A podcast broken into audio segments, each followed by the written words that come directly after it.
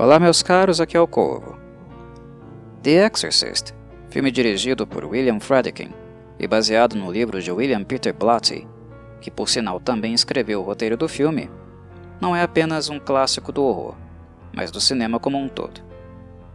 É um filme histórico em virtude da ousadia e da construção estética e conceitual da possessão demoníaca, que até os dias atuais serve como referência para produções que trabalham com essa temática.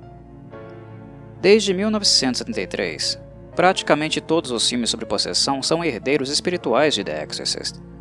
É muito difícil encontrar algum que não seja uma reciclagem desse filme aqui. Vão notar isso quando prestarem atenção em como o parasitismo acontece, a mudança de comportamento da vítima e nos fenômenos sobrenaturais que acontecem ao redor. Notem a comoção causada e o modus operandi daqueles que tentam interceder pela pessoa em sofrimento. Notem as características mentais dos demônios, a forma como manipulam os envolvidos, como extrapolam suas fragilidades emocionais, o conhecimento que possuem sobre detalhes íntimos de cada um. Observem os efeitos somáticos, tais como a distorção da voz e movimentos que desafiam as leis da fisiologia e da física. É mais do que seguro dizer que The Exorcist instaurou um paradigma que há décadas continua sendo a referência central para tudo que é feito neste subgênero, o que é uma constatação que enaltece o filme, que reforça o quanto ele foi impactante para o imaginário popular. Mas, ao mesmo tempo, constatar isso é triste, pois explicita a infertilidade criativa do cinema e a incapacidade de inovação. Na minha avaliação, The Exorcist extrapolou completamente o campo do cinema. O filme foi tão impactante culturalmente que até hoje, mesmo para as pessoas céticas e que não comunguem da crença em demônios e tudo a eles relacionado, a primeira imagem mental que as invade diz respeito às características exibidas neste filme. Quando alguém sugere o tema possessão demoníaca, a concepção que os povos ocidentais têm da manifestação continua sendo aquela deixada por este filme é o primeiro modelo comportamental e sensorial que nos invade. Por séculos e em sociedades com um tipo de tradição religiosa da obra, abordar o tema da possessão sempre foi tabu. Lembro que na antiguidade era passível de punição severa, até com a morte. No campo cinematográfico, a exposição do assunto, de maneira tão explícita, somente foi feita com este filme que foi desinibido e controverso a ponto de convidar o próprio William Peter Blatty para ajudar a adaptar fielmente o texto mais impactante e intenso da sua carreira. Embora o livro de Blatty seja fictício, ele foi baseado em um caso de possessão no final dos anos 40. The Exorcist é um filme que envolve muita superstição, isso se explica pela fúria que atraiu de fanáticos religiosos e também por causa dos inúmeros incidentes que aconteceram durante a produção. Por abordar um tema que incita o medo e o ódio em proporções tão gigantescas, é mais do que previsível esperar que as tragédias ocorridas na produção fossem permeadas a posteriori pela superstição e pela fé, fossem hipervalorizadas. Mas não pretendo neste vídeo falar sobre The Exorcist com este ponto de vista, adentrar este tipo de discussão. Tenho planos para fazer isso em um tópico à parte no futuro, onde abordarei não apenas este filme, mas alguns outros também que ficaram com a fama de serem filmes malditos, que resultaram na morte de muitas pessoas envolvidas. No vídeo de hoje, irei me concentrar apenas em questões conceituais, pois meu objetivo é falar sobre alguns aspectos da obra que deram a ela tanta credibilidade, que justificam uma fama tão grande. Não consigo deixar de me surpreender como um filme tão antigo continua impactante até mesmo para a atual geração. Como os efeitos práticos continuam convincentes e sólidos. E isso é assustador quando levamos em consideração o marco histórico e o modo artesanal de fazer tudo acontecer. The Exorcist permite a observação de um fenômeno raríssimo e que só prova que ele não cresceu apenas em virtude da controvérsia gerada, principalmente por expor uma criança tão nova, uma menor como Linda Blair, a um papel tão tenebroso. Mas cresceu também por causa dos efeitos práticos muito bem executados e à frente do seu tempo. O que confere ao filme o status de lendário não é apenas aquilo que vemos acontecer, mas também aquilo que não vemos Os grandes diretores do cinema são aqueles que compreendem muito bem este princípio. Um filme bom apresenta ao público muitos estímulos audiovisuais, mas um filme lendário, que fará história e marcará época, será aquele que também conseguirá manter a plateia estimulada quando ela não estiver vendo nada. Para um filme como The Exorcist, isto é fundamental, e assistimos uma verdadeira aula aqui. É perceptível como existe um clima muito controlado e pesado no set, que transcende o quarto gelado de Reagan McNeil, mantido sempre em temperatura baixa, matando a jovem Linda Blair de frio. Este clima carregado está em toda parte, como se tudo estivesse tomado por uma infecção. O demônio, que retroativamente foi nomeado Pazuzu, impõe uma presença muito forte não apenas por causa da inesquecível interpretação vocal de Mercedes McCambridge, mas também pela sagacidade de Fredkin ao tornar o cenário vivo, como se este estivesse infestado e sendo profanado junto com o corpo de Reagan. The Exorcist cativa o cinéfilo nos pequenos detalhes, já nas pequenas manifestações no cenário que antecedem o olho do furacão. E a partir do momento que a maquiagem pesada é inserida na jovem Lynn Blair, a voz de Mercedes McCambridge passará então a ser utilizada, mesmo quando Blair não está sendo filmada. Grunhidos e respiração pesada podem ser ouvidos mesmo quando Mary e Karas não estão no quarto com a menina, e tais estimulações perturbam a mente dos mais supersticiosos. Aumenta o nível de temeridade e desconforto, que não é apenas mental, mas também físico para quem está assistindo. Fredkin foi muito sagaz na percepção de como o cenário também pode alimentar o horror. Ele compreende também que, Quanto mais factível os eventos possam parecer, a estranheza sentida em relação a eles também aumentará. Os fenômenos sobrenaturais que ocorrem em The Exorcist foram todos causados por técnicas de cinema aplicadas artesanalmente, o que torna o filme muito mais crível do ponto de vista da produção. Muito mais crível que obras contemporâneas que se apegam exclusivamente a efeitos especiais exagerados. Dito isso, Fredkin foi ainda mais assertivo quando conectou todos os efeitos a Mercedes McCambridge, que por sua vez entrega uma das dublagens mais medonhas da história do cinema.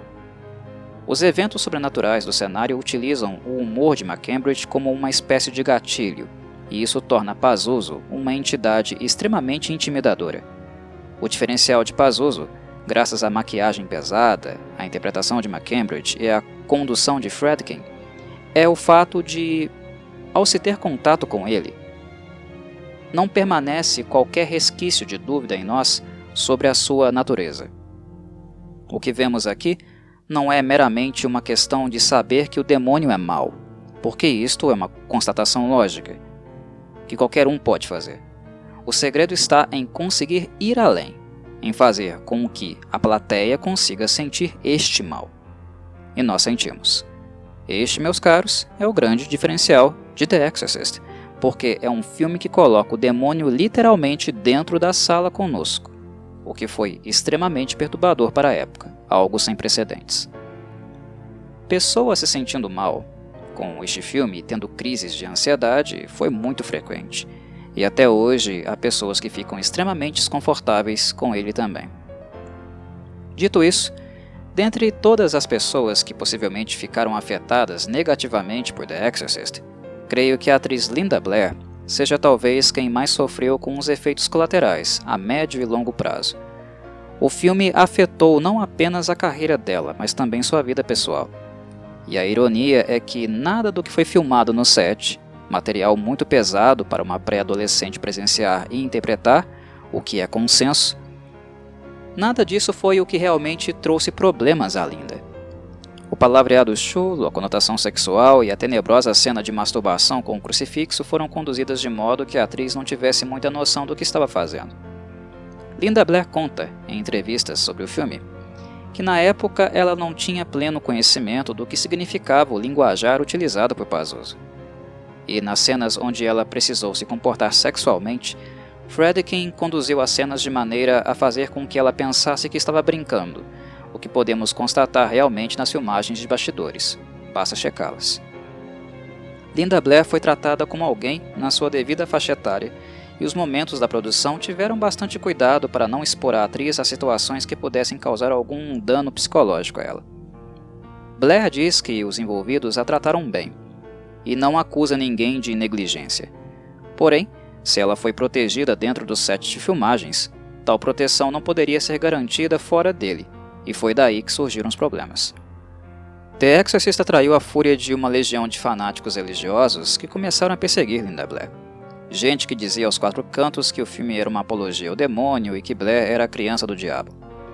A situação ficou tão feia que a menina precisou ser acompanhada por seguranças pagos pela Warner Bros. nos seis meses seguintes após o lançamento do filme. Ela sofreu ataques, humilhações públicas e ameaças de morte. E estamos falando de uma criança, de uma pré-adolescente, o que dá ao ouvinte a dimensão da ignorância e do fanatismo dessa gente. Enfim, se as filmagens não geraram muitos problemas emocionais para a menina, a vida após The Exorcist acarretou muitos efeitos colaterais.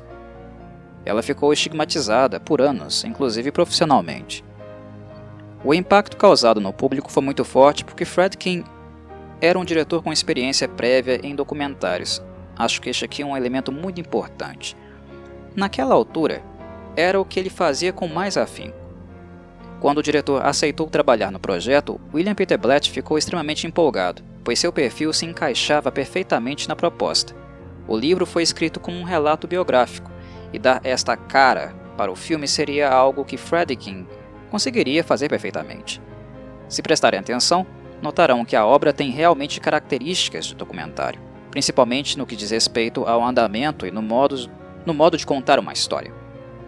Levando-se em consideração que ela apresenta a vida de uma mãe solteira, que, embora rica, fique pouco tempo em casa e tem sobre si a responsabilidade de criar uma filha sozinha, já que o pai de Reagan não se importa com ela, Tais características dramáticas se confundem muito com a biografia de milhões de mulheres espalhadas pelo mundo.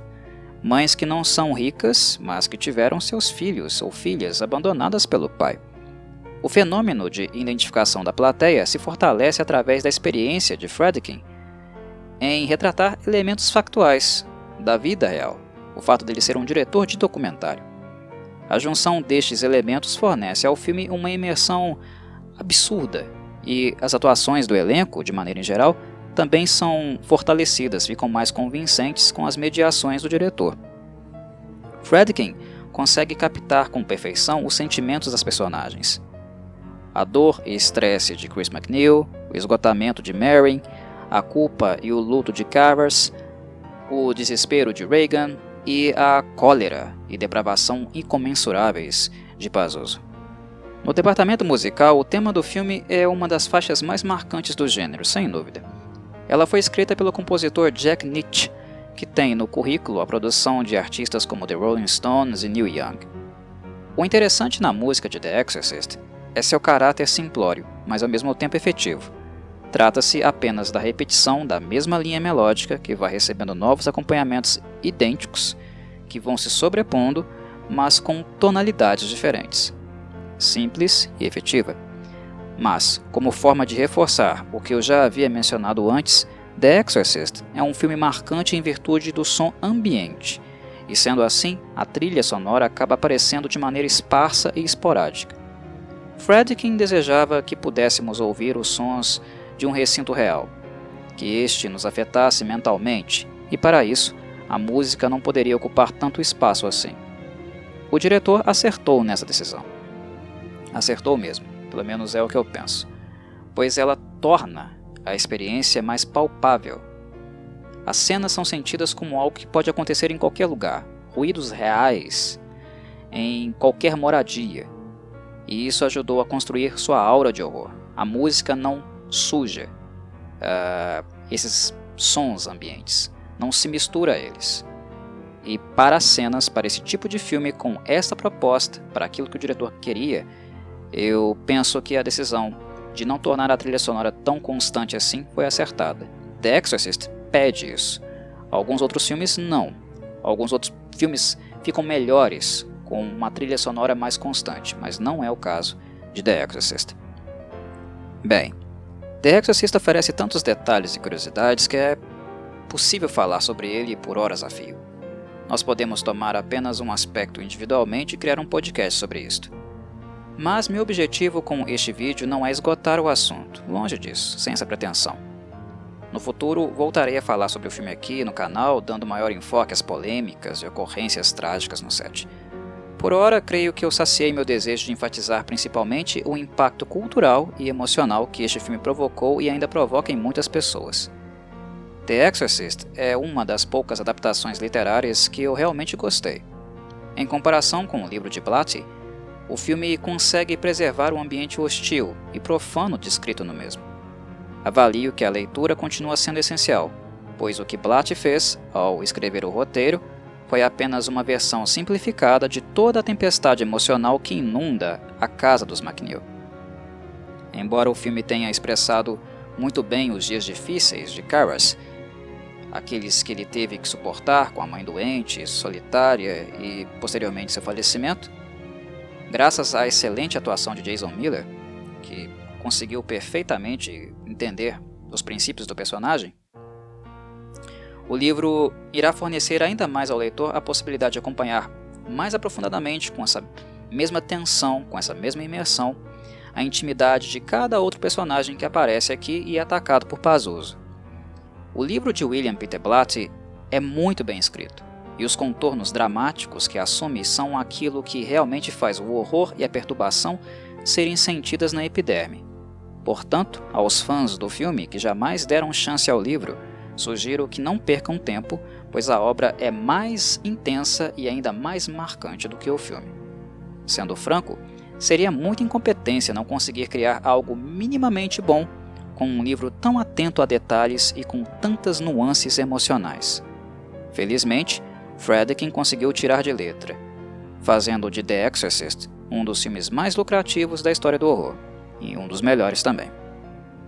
A todos, um forte abraço e saudações Corvides.